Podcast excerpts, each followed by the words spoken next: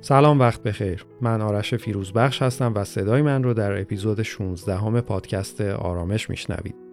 تمرکز این اپیزود بر روی درمان آسیب‌های روانی ناشی از آزار و خشونت جنسیه. ما 2-3 ماه پیش قصد داشتیم این برنامه رو آماده کنیم، ولی متاسفانه به دلیل مشغله‌های کاری خودم و همینطور دکتر امیری تأخیر زیادی در ضبط و ادیت این برنامه پیش اومد که به خاطرش ازتون معذرت خواهی میکنم. امروز من اول چند کلمه‌ای باهاتون صحبت میکنم و بعدش در خدمت دکتر علی امیری، روانپزشک و رواندرمانگر هستیم تا این موضوع مهم رو از جنبه‌های مختلف بررسی کنیم.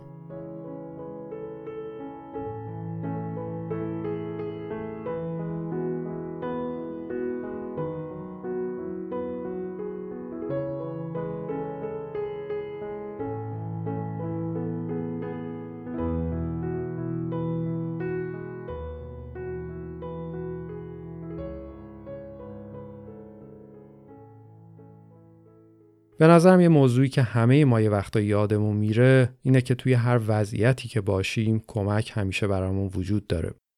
درسته که بعضیا نمیخوان یا اصلا نمیتونن کمکمون کنن، ولی خیلی هم هستن که حاضرن با کمال میل کمک کنن تا از وضعیت بدی که توش گیر افتادیم بیایم بیرون و راهمون رو دوباره پیدا کنیم. مشکل اینه که بیشتر وقتها افسردگی مثل یه جادوگر بدذات ما رو هیپنوتیزم میکنه تا به حال بد و خراب خودمون معتاد بمونیم. اینطور وقتا شاید اصلا دنبال کمک نریم. حتی اگرم کسی دست کمکی به طرفمون دراز کنه، ممکنه اونو پس بزنیم و یه سری ورد هایی رو که جادوگر افسردگی یادمون داده برای خودمون یا اون آدم تکرار کنیم. مثلا اینکه هیچ کس نمیتونه به من کمک کنه، یا من هیچ وقت حالم خوب نمیشه، یا اینکه من از روزی که یادمه حالم بد بوده و هیچ چیزی هم نمیتونه کمکم کنه. اگر شما هم گاهی توی همچین وضعیتی بودید یا همین الان هم چنین حالی دارید، فقط اینو بدونید که اینا افکار خود شما نیست.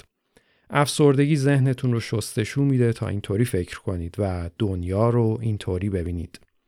ولی اگر با یه کمی تلاش کمک حرفه‌ای و تخصصی دریافت کنید، طولی نمیکشه که از این جادوی خاکستری بیرون میایید و میتونید دنیا رو اونطوری که هست ببینید و میتونید با وجود تمام مشکلات و مسائل زندگی از زندگیتون لذت ببرید. الان حتما یه عده‌ای با من مخالفت میکنن و میگن تا وقتی که این یا اون موضوع تو زندگی ما عوض نشه، ما نمیتونیم هیچ وقت خوشحال باشیم. ببینید، چالش‌های بخشی از زندگی همه ما آدم‌ها هستند و به خودی خود معنای مثبت یا منفی ندارن. بذارید چند تا سوال کوتاه ازتون بپرسم. فکر میکنید کسایی هستن که همه چی دارن، مثلا پول، روابط عاطفی خوب، زندگی خوب و ضمن خودشون هم آدمای خوشحال و خوشبختی ان؟ سوال بعدی، فکر میکنید کسایی هستن که همه چیز دارن، پول، روابط خوب، زندگی خوب، ولی آدمای خوشحالی نیستن و شاید حتی خیلی هم افسرده هستن؟ و سوال آخر، فکر میکنید کسایی هستن که تو زندگیشون از بدترین طوفان‌ها عبور کردن، مثل از دست دادن عزیزانشون، اسارت، تعرض روحی و جسمی، ولی زندگیشون نهایتاً خیلی هم پربار بوده و خیلی هم آدمای مثبت و حتی تاثیرگذاری بودن؟ پاسخ همه سوالایی که پرسیدم مثبته. هدف از این سوالا این بود که بهتون بگم این شرایط بیرونی نیستن که وضعیت درونی ما رو شکل میدن. تنها چیز مهمی که وضعیت روحی و روانی ما رو شکل میده نوع ارتباط یا همون گفتگوی فکری دائمی هست که ما با خودمون داریم. در واقع معنی زندگی ما و همه اتفاقاتش اون معنایی هست که خودمون بهش میدیم. هر چیزی رو که شما با اطمینان کامل به خودتون بگید باورش میکنید و هر چیزی رو که باور کنید نهایتاً احساس و زندگیتون رو شکل میده. ارتباطی که ما با خودمون داریم شاید مهمترین مهارتی باشه که یه نفر باید تو زندگیش یاد بگیره، ولی عده خیلی کمی حتی در موردش میدونن. چرا؟ چون ما خودمون رو با کارهای دیگه مشغول میکنیم. فکر میکنیم اگه این کارهای دیگه رو به اندازه کافی انجام بدیم، بالاخره احساس خوشبختی و خوشحالی میکنیم. آدما میرن دنبال مواد، الکل یا چیزهای دیگه تا حال بهتری پیدا کنن و بعدش میفهمن که هنوزم خوشحال نیستن، چون این قضیه ارتباطی رو که اونا با خودشون داشتن بهتر نکرده. یا بعضی از آدما همیشه سعی میکنن اتفاقای اطرافشون رو کنترل کنن و بعضی از این اتفاقات رو هم میتونن کنترل کنن، ولی یه چیزایی هست که هیچ کس کنترلی روشون نداره. شما نمیتونید فوت عزیزانتون رو کنترل کنید. میدونم از خداتونه که چنین قدرتی داشته باشید ولی ندارید. ولی شما قدرت انجام یک کار رو دارید و اون اینه که تعیین کنید هر چیزی توی زندگیتون چه معنایی داره. معنی همه چیز تو زندگی شما معناییه که خودتون بهش میدید. برای یه نفر یه اتفاق خیلی بدی میفته، تفسیرش اینه که حتما خدا از من متنفر بوده که داره تنبیهم میکنه و زندگیم دیگه فایده‌ای نداره. برای یه نفر دیگه دقیقاً همون اتفاق میفته، به خودش میگه که خدا به من توانایی بیشتری نسبت به دیگران داده. توانایی‌هایی که من میتونم باهاشون رشد کنم و به دیگران هم کمک کنم. بذارید دوتا مثال براتون بزنم. یه هنرپیشه و کمدین معروفی بود به اسم جان بلوشی. موفق، معروف، ثروتمند، ازدواج خوب با همسر خوب، به همه هدفایی هم که داشت رسید. اینکه کمدین موفقی باشه، تبدیل به یه ستاره بشه، همه آدما دوستش داشته باشن، به همه اینا رسید. حتما فکر می‌کنید چه آدم خوشبختی بوده. ولی این آدم در نهایت افسرده شد و بعد از اعتیاد به مواد مخدر جونش رو هم به خاطر همون مواد از دست داد. در واقع بلوشی تو ارتباط با همه آدمای دنیا موفق بود به جز یه نفر، یعنی خودش. ارتباطی که با خودش داشت سازنده نبود. حالا در مقابل ایشون یه کسی رو داریم مثل دکتر ویکتور فرانکل که قبلا هم در موردش صحبت کردم، هم توی پیج اینستاگرام شخصی و وبلاگ خودم در موردش مطلب نوشتم.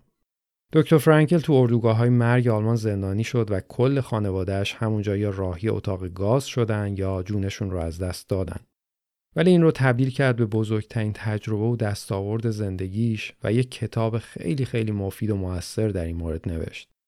یا مثلا یه آقای دیگه ای رو داریم به اسم جری کافی، کسی که تو جنگ ویتنام اسیر میشه، تو مدت 7 سال هر روز کتک میخوره، بهش تعرض میشه، توی یه سلول زیر 2 متر زندانی میشه که حتی نمیتونسته درست بخوابه، غذای بد، هوای بد، شرایط فاجعه بار.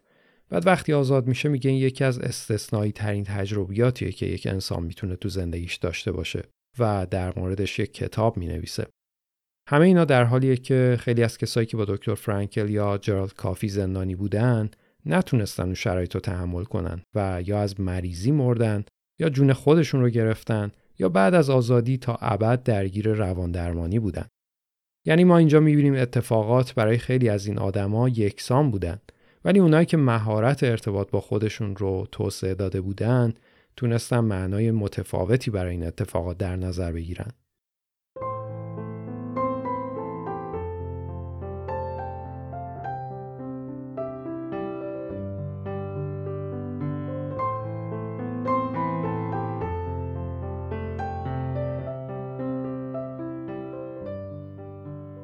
حالا ما چطور میتونیم با خودمون ارتباط درست‌تری داشته باشیم؟ یعنی چطور میتونیم مهارت ارتباط با خودمون رو تقویت کنیم؟ تنها راهش اینه که سوالای درست‌تری از خودمون بپرسیم. مثلا اگر دکتر فرانکل تو اردوگاه مرگ نازی‌ها از خودش میپرسید خدایا چرا من؟ چرا باید این بدبختی سر من بیاد؟ خب اینطوری مشخصه که روحیه‌اش رو از دست میداد و زندگیش زود به پایان میرسید. ولی وقتی از خودش میپرسه چه هدیه پنهانی توی این مصیبت برای من وجود داره، چطور میتونم رشد کنم، چطور میتونم به بقیه کمک کنم، چطور این موضوع میتونه به تحقیقات و کتاب ناتمومم کمک کنه، این سوالا جوابای درستی رو هم با خودشون به همراه میارن. این موضوع سوالایی که از خودمون میپرسیم خیلی خیلی مهمن و روی کل فرایندهای فکری ما تأثیر میذارن. در واقع فکر کردن چیزی نیست به جز یه سری پرسش و پاسخ دائمی در ذهن ما، هرچند که خیلی هاشون ممکنه ناخودآگاه باشن. مثلا شاید یکی از خودش بپرسه چرا من چاقم یا چرا من همیشه گیر آدمای عوضی میافتم. چون اینا سوالای اشتباهی هستن، مغز هم نمیتونه جواب درستی براشون پیدا کنه و در نتیجه یه جواب اشتباهی براشون پیدا میکنه که حال آدم رو از قبل هم خرابتر میکنه. اگر شما مخاطب مستقیم این اپیزود پادکست آرامش هستید، یعنی کسی که تجربه تعرض جنسی رو داشته، شما حق دارید هر احساسی رو که الان دارید داشته باشید. ولی اگر جوابای بهتری میخواید و اگر میخواید احساس بهتری داشته باشید، باید شروع کنید به پرسیدن سوالای بهتری از خودتون. اگه بپرسید خدایا چرا این بلا رو سر من آوردی، مغزتون 1000 تا جواب اشتباه بهتون میده.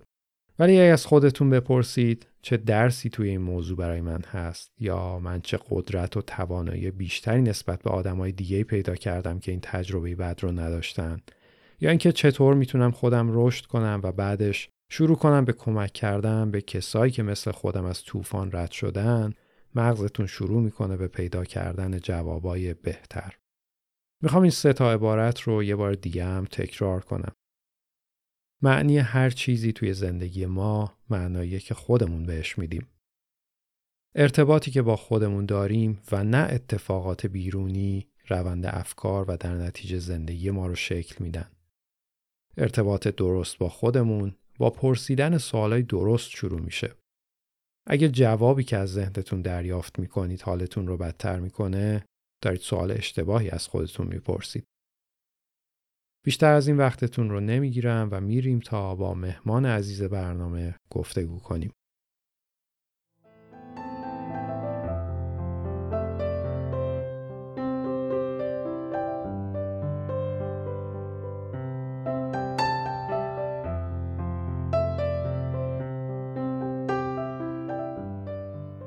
امروز بعد از مدت‌ها مجدداً در خدمت دکتر علی امیری روانپزشک و رواندرمانگر هستیم.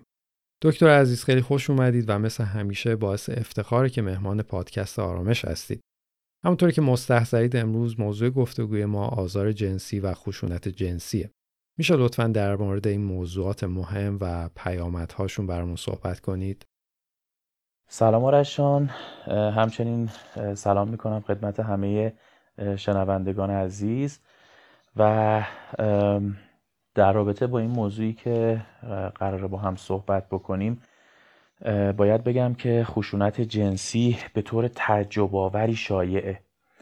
طبق مطالعات در امریکا از هر 5 زن یکی در دوره‌ای از زندگیش مورد تجاوز یا آزار جنسی قرار گرفته و این موضوع اغلب توسط کسی بوده که او را میشناختن و به او اطمینان داشتن.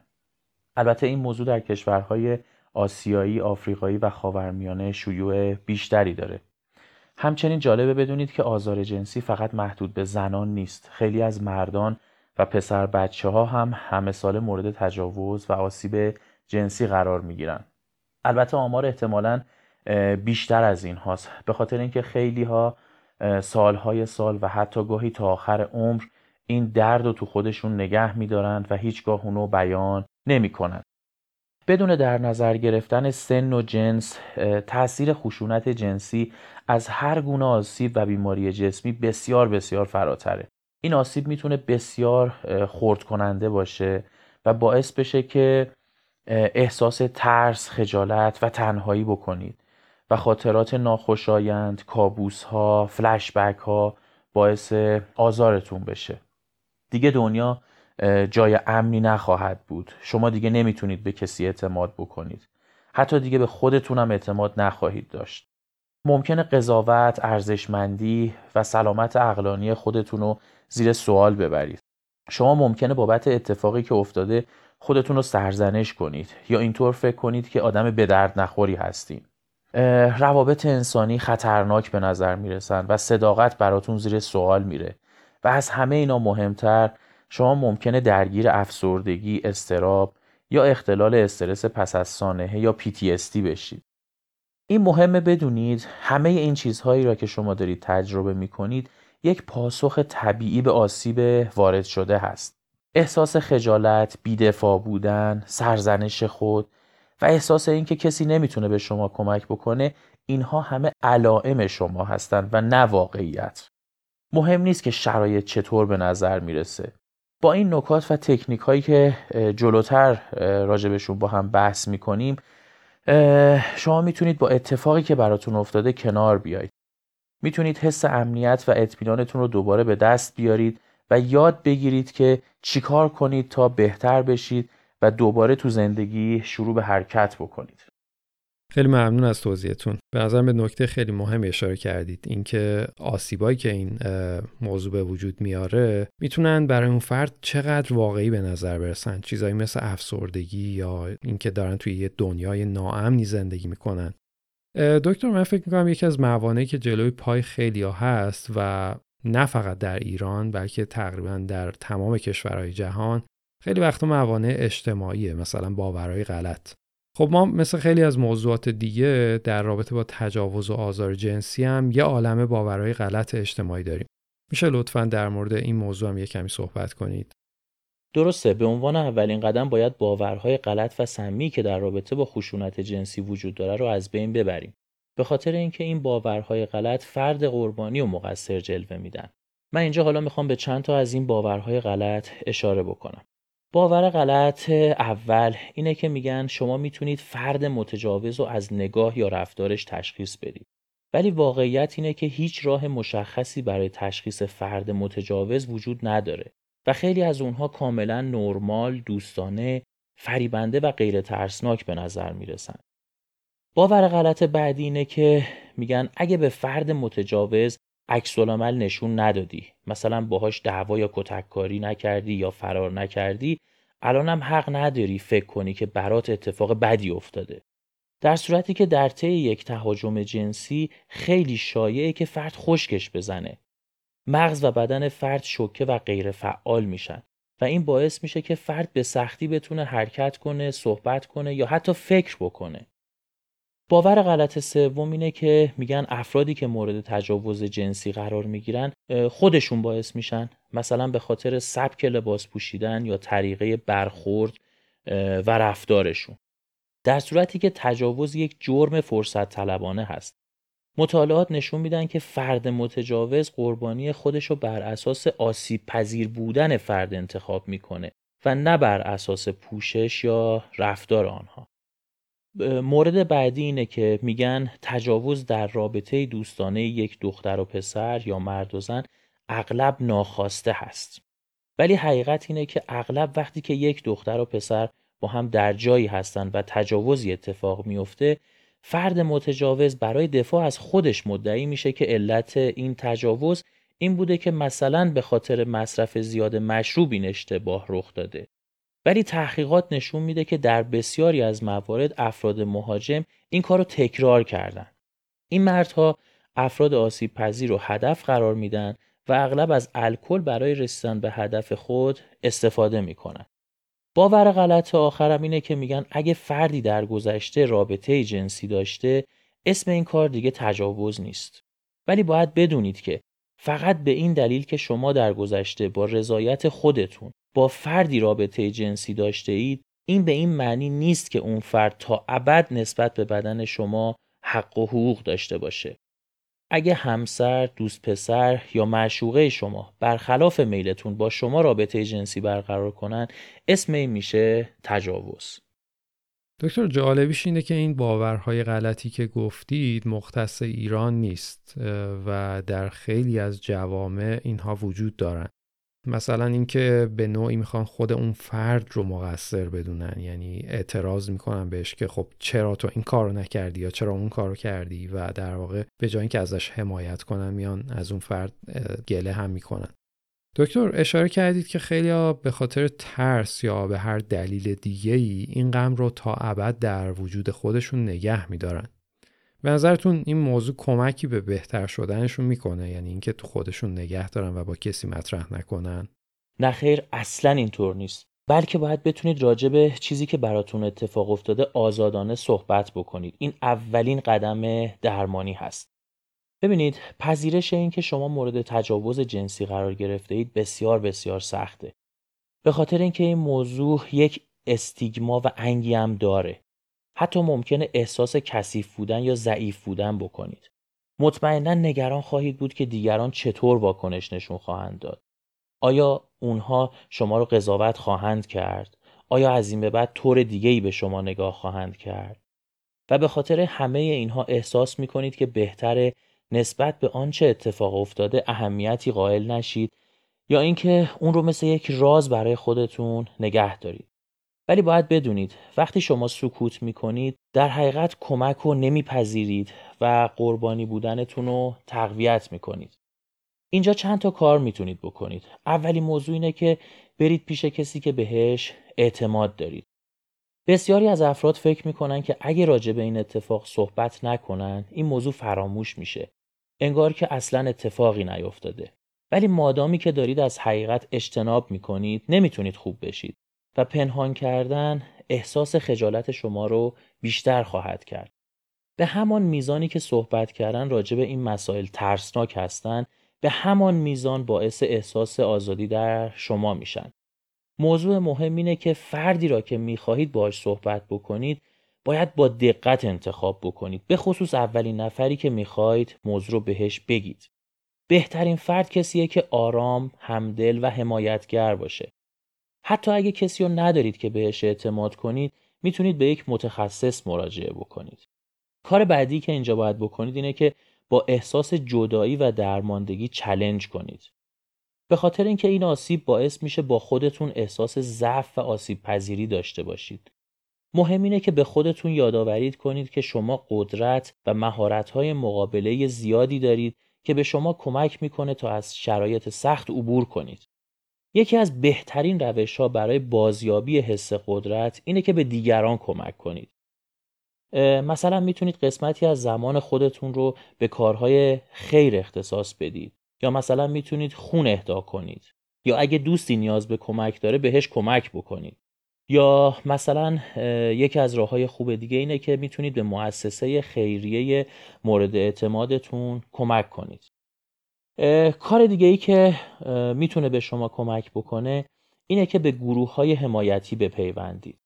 چرا؟ به خاطر اینکه این گروهها میتونن به شما کمک کنن که کمتر احساس تنهایی و منزوی بودن کنید. همچنین اطلاعات بسیار گرانبهایی درباره مقابله با علائم و روش‌های مفیدی برای بهبودی در اختیار شما قرار میدن. اگه تو منطقه یا شهر شما گروه‌های حمایتی وجود ندارن، هیچ اشکالی نداره، به خاطر اینکه میتونید از گروه‌های آنلاین توی اینترنت استفاده کنید. به نظر من انتخاب اون اولین فردی که میخوایم موضوع رو باش در میون بذاریم خیلی مهمه. یعنی اگه یه آدمی باشه که واکنش منطقی نشون نده و احساسی برخورد کنه، این موضوع میتونه بیشتر آسیب زننده باشه. برای همینم من فکر میکنم مراجعه به یک متخصصی که تجربه این موضوع رو داره انتخاب و اقدام منطقی تری هستش. موضوع دیگه این که فرد شروع کنه به کمک کردن به کسان دیگه‌ای هم که قربانی تجاوز بودن خیلی مورد مثبت و مفیدی به نظر من، چون باعث میشه که اون فرد از جایگاه یک قربانی تغییر مکان بده به جایگاه یک حامی و احساس قدرت بیشتری پیدا بکنه و این خیلی خیلی مثبته. دکتر، یکی از چیزایی که این افراد رو ممکنه خیلی مدت طولانی و شاید برای همیشه اذیت کنه احساس گناه و شرم هست. به نظر شما این احساسات چرا ایجاد میشن و چطوری میشه از شرشون راحت شد؟ حتی اگه خودتون از نظر عقلانی و منطقی میدونید که نباید خودتون رو برای این اتفاق سرزنش کنید، ممکنه همچنان با احساس گناه یا خجالت دست و پنجه نرم کنید. این احساسات میتونن دقیقاً بعد از تجاوز شروع بشن و یا اینکه سالها بعد به وجود بیان. ولی اگه شما حقیقتی که اتفاق افتاده رو بپذیرید، راحت‌تر قبول می‌کنید که شما مسئول این اتفاق نبودید.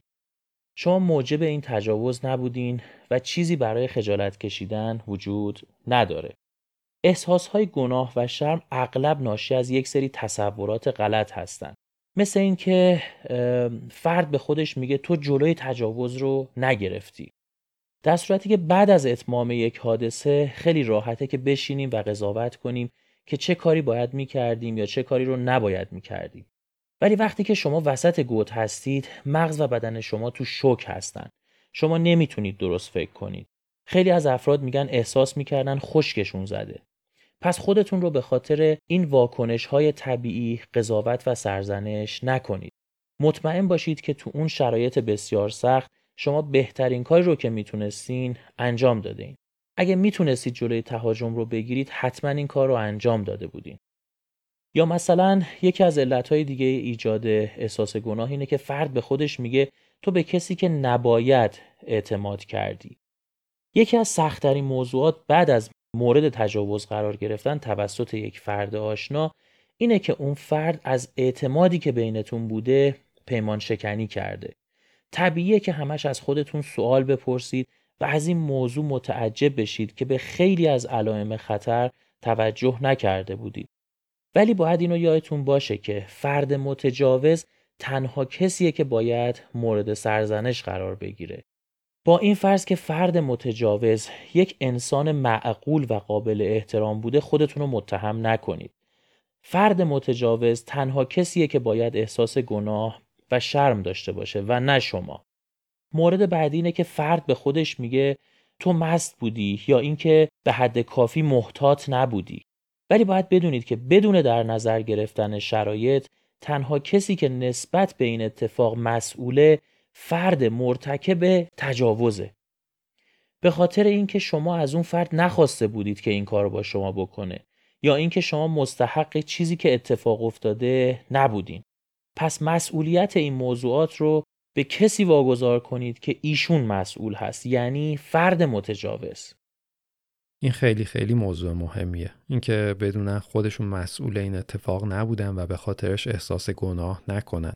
هی نران افکارشون رو مرور کنن و دنبال اشتباهات خودشون بگردن. در واقع به نوعی به این پذیرش برسن که توی اون شرایط کاری بهتر از اون از دستشون بر نمی اومده، پس خودشون رو ببخشن.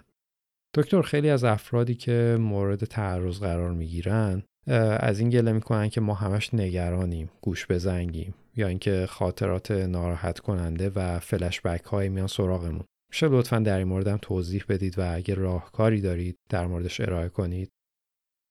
ببینید، وقتی با شرایط پر استرس مواجه میشید، بدنتون در حالت جنگ یا گریز قرار میگیره و وقتی تهدید از بین میره، بدنتون آروم میگیره. ولی تجارب آسیبزا مثل تجاوز باعث میشن که سیستم اعصاب شما در وضعیت اعلام خطر دائمی قرار بگیره. شما حتی نسبت به کوچکترین محرک‌ها حساسیت بیش از حد نشون میدید. این مشکل بسیاری از افرادی هست که مورد تجاوز قرار گرفتن. فلشبک ها، کابوس های شبانه و خاطرات مزاحم هم بسیار شایع هستند، به خصوص در ماه‌های اول. اگه سیستم عصبی شما به طور طولانی مدت در وضعیت هشدار قرار بگیره و شما مبتلا به اختلال استرس پس از سانحه بشید، این علائم میتونن بیشتر هم طول بکشن.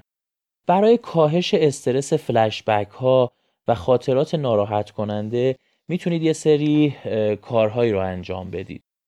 ابتدا باید سعی کنید تا عوامل شروع کننده رو پیش بینی کنید و خودتون رو برای اونها آماده کنید. شایع‌ترین موارد شروع کننده این خاطرات اینا هستند: حوالی روز سالگرد این اتفاق، افراد یا مکانهای مرتبط با تجاوز، برخی مناظر، صداها و یا بوها. در حقیقت اگه شما آگاه باشید که چه عواملی باعث ایجاد واکنش‌های ناراحت کننده در شما میشن، شما متوجه خواهید بود که چه اتفاقی داره میفته و در نتیجه میتونید قدم‌های مناسبی برای آروم کردن خودتون بردارید.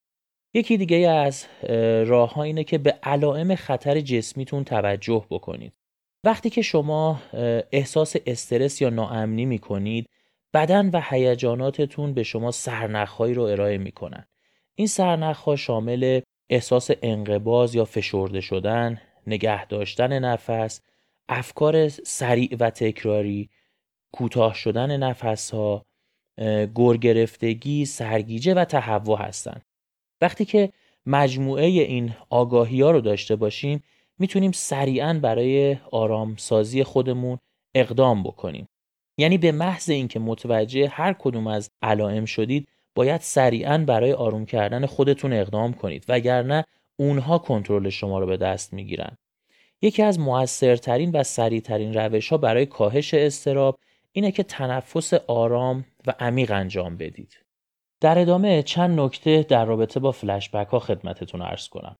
اینکه همیشه بتونیم جلوی فلشبک ها رو بگیریم ممکن نیست. ولی اگه احساس میکنید که در حال حاضر زندگی نمیکنید و احساس میکنید که انگار اون آزار جنسی داره هی تکرار میشه، میتونید برای مقابله با فلشبک ها اقدامات زیر رو انجام بدید. اولین مورد اینه که به خودتون اطمینان بدید و بپذیرید که این یک فلشبک هست و نه واقعیت. من اینجا به یک متن کوتاه و ساده اشاره میکنم که میتونه به عنوان یک مثال کمک کننده باشه. میتونید به خودتون بگید من الان احساس ترس، پنیک و یا دستپاچگی دارم، به خاطر اینکه در حال حاضر خاطرات تجاوز رو دارم به یاد میارم. ولی الان که به اطراف نگاه میکنم متوجه میشم که الان اون آزار جنسی در حال اتفاق افتادن نیست و من واقعا در خطر نیستم. یه تکنیک دیگه اینه که خودتون رو به زمان حال پیوند بدید. به وسیله یک سری روش‌های ساده میتونید توجهتون رو از فلش‌بک‌ها منحرف کنید و به شرایط فعلیتون برگردید. برای مثال با لمس کردن بازوهاتون یا محکم کف زدن. یا میتونید محیطی رو که توش هستید و چیزهایی که در دور و اطراف میبینید و توصیف کنید. مثلا جایی که توش هستید رو نام ببرید، تاریخ امروز رو بگید و یا میتونید نام 3 تا شی که در اطرافتون میبینید و بگید. درسته، این یادآوری این موضوع به خودشون که این فقط یک فلشبکه و واقعیت نیست به نظر من میتونه باعث بشه که یک کنترلی روی اوضاع داشته باشن.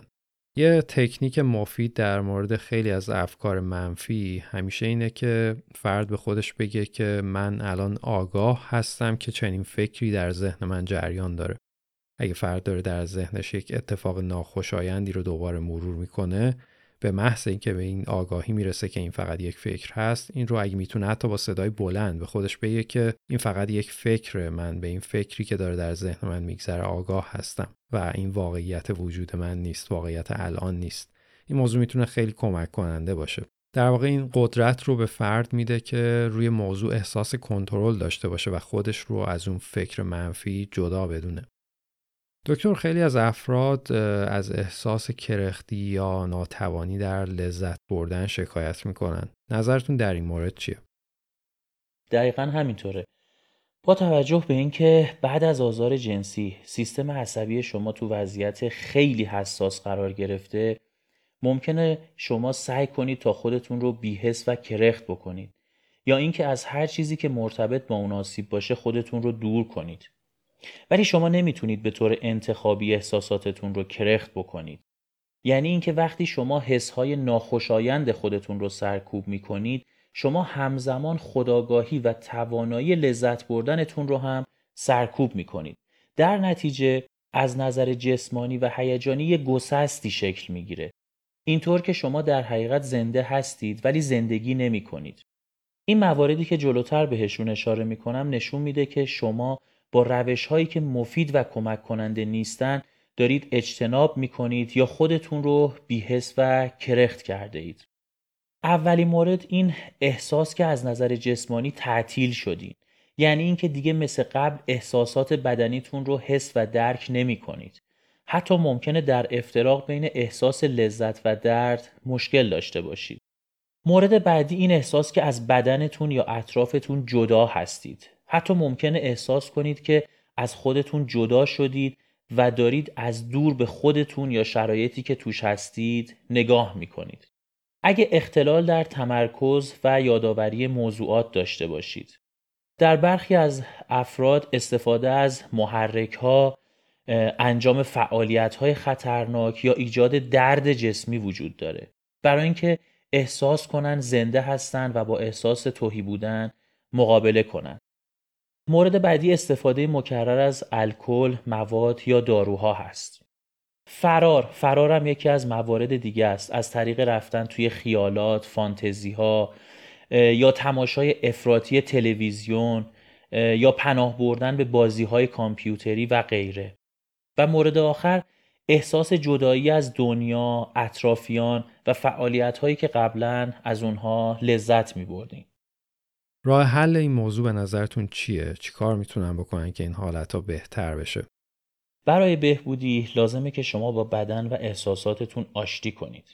بعد از آزار جنسی این که بخواید مجدداً با بدن و احساساتتون ارتباط برقرار کنید خیلی ترسناکه.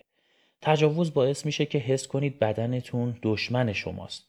چیزیه که مورد خشونت قرار گرفته یا آلوده شده. چیزیه که ممکنه شما ازش متنفر شده باشید یا بخواید نادیده بگیریدش.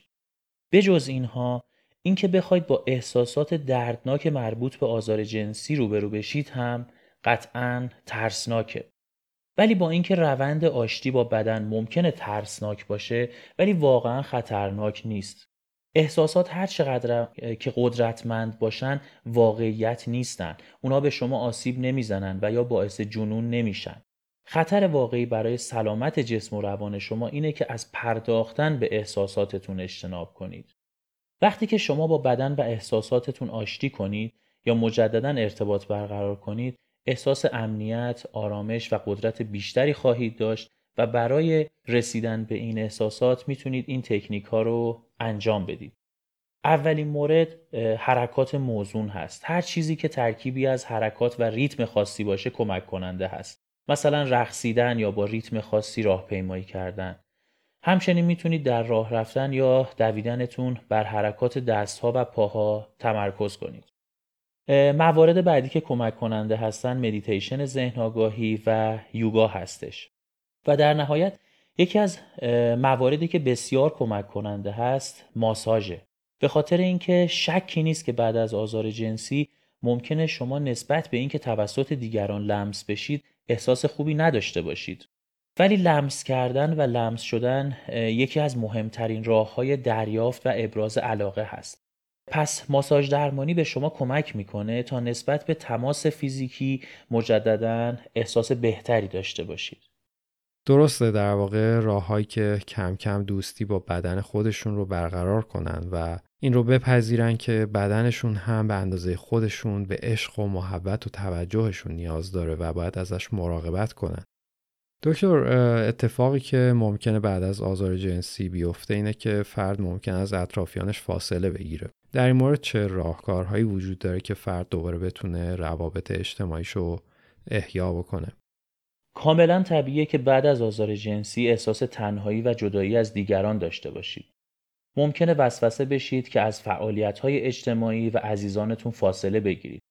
ولی مهم اینه که با زندگی و افرادی که به شما اهمیت میدن ارتباطتون رو حفظ کنید. حمایت دیگران برای بهبودی شما حیاتیه. ولی یادتون باشه که حمایت به این معنی نیست که شما همیشه مجبور باشید در رابطه با آنچه اتفاق افتاده صحبت کنید. تفریح کردن و خندیدن با کسانی که به شما اهمیت میدن به همان نسبت کمک کننده هست. برای این موضوع باید در فعالیت‌های اجتماعی شرکت کنید، حتی اگه احساس می‌کنید حوصله‌اش رو ندارید، و با دیگران امورات عادی زندگی رو انجام بدید. یا میتونید با دوستان قدیمیتون ارتباط برقرار کنید. مثلا اگه روابطی داشته اید که زمانی برای شما مهم بودن ولی الان برقرار نیستن، سعی کنید تا مجدداً این روابط را احیا کنید. یا میتونید دوستان جدید پیدا کنید. اگه تنها زندگی میکنید یا از خانواده و دوستان دور هستید، سعی کنید تا روابط دوستانه جدید پیدا کنید. به یک کلاس، انجمن یا باشگاه برید تا با افرادی که علایق مشترکی با شما دارن آشنا بشید. میتونید به انجمن فارغ التحصیلان دانشگاهتون بپیوندید. یا میتونید با همسایه‌ها و یا همکارانتون ارتباط برقرار کنید. به نکات خیلی مهمی اشاره کردید. به عنوان آخرین سوال، با توجه به اینکه روند بهبودی فرد تدریجیه، آیا راهکارهای دیگه‌ای هم وجود داره که فرد بتونه از خودش مراقبت کنه؟ آرشان، همونطور که اشاره کردی، بهبودی از تجاوز یک روند تدریجی و مداومه. مطمئناً یه شبه بهتر نمیشید و خاطرات این اتفاق هم هیچ وقت به طور کامل از بین نمیره. و به خاطر همین ممکنه زندگی در مقاطعی سخت بشه. ولی اقدامات زیادی وجود داره که شما میتونید برای مقابله با علائم باقی مانده انجام بدید و اضطراب و ترستون رو کاهش بدید. اولین مورد اینه که باید برای استراحتتون وقت بذارید و توازن بدنیتون رو مجدداً به دست بیارید. یعنی وقتی که احساس خستگی میکنید به خودتون وقفه بدید و با انجام افراطی فعالیت‌ها به خودتون آسیب نزنید. هیچ چیزی را به طور وسواسی و افراطی انجام ندید، حتی کار و شغلتون رو. اگه نمیتونید ریلکس بشید و دائما تو حالت آماده باش هستید، ممکنه تکنیک‌های ریلکسیشن مثل مدیتیشن و یوگا بهتون کمک کنن. مورد بعدی اینه که باید در رابطه با اخبار و رسانه‌ها بسیار مواظب باشید. از دیدن هر گونه برنامه‌ای که میتونه خاطرات بد یا فلش‌بک‌ها رو زنده کنه اجتناب کنید. اینها میتونه شامل موضوعاتی مثل گزارش اخبار راجع به خشونت جنسی و همچنین فیلم‌ها و برنامه‌های تلویزیونی درباره موضوعات جنسی باشه. حتی ممکنه شما بخواید به طور موقت از هر چیزی که بیش از حد برانگیزاننده هست مثل رسانه‌های اجتماعی اجتناب کنید. مورد بعدی اینه که باید مواظب سلامت جسمی خودتون باشید. چرا که همیشه مهمه که رژیم غذایی سالم و ورزش منظم داشته باشید و به اندازه کافی بخوابید.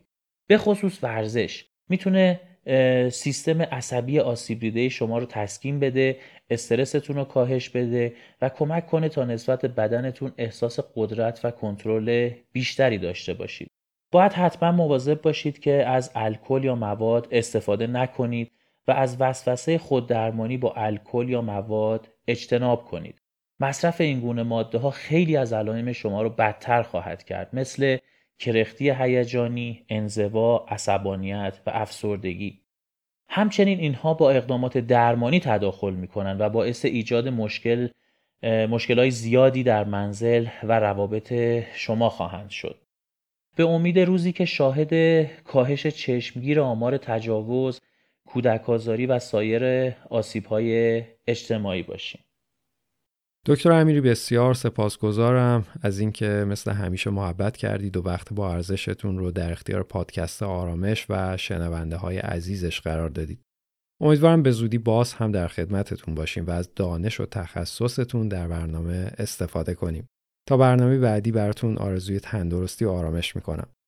عزیزان، این اپیزود پادکست آرامش در پیج اینستاگرام دکتر امیری هم بازنشر میشه تا بتونید در اینستاگرام هم با کسانی که فکر میکنید به شنیدنش نیاز دارند به اشتراک بگذاریدش.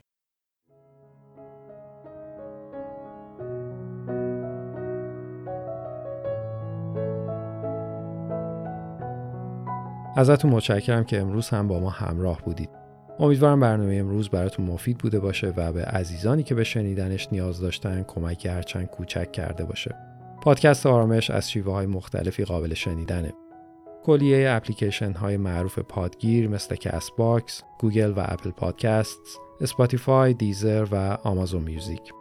همچنین از طریق وبسایت و کانال تلگرام پادکست آرامش، اینستاگرام و ضمناً یوتیوب. به خصوص در مورد یوتیوب ما تصمیم گرفتیم از این به بعد مدیتیشن ها و ریلکسیشن های طولانی تر، مثلا مدیتیشن های خواب رو از طریق یوتیوب منتشر کنیم. بنابراین فراموش نکنید که در کانال یوتیوب ما هم سابسکرایب کنید تا این محتوای اختصاصی و مفید رو از دست ندید. برای این کار میتونید اسم پادکست آرامش رو در یوتیوب سرچ کنید یا اینکه لینکش رو از وبسایت پادکست آرامش صفحه کجا هستیم پیدا کنید. در پایان، من آرش فیروزبخش هستم و تا برنامه بعدی براتون آرزوی تندرستی و آرامش دارم.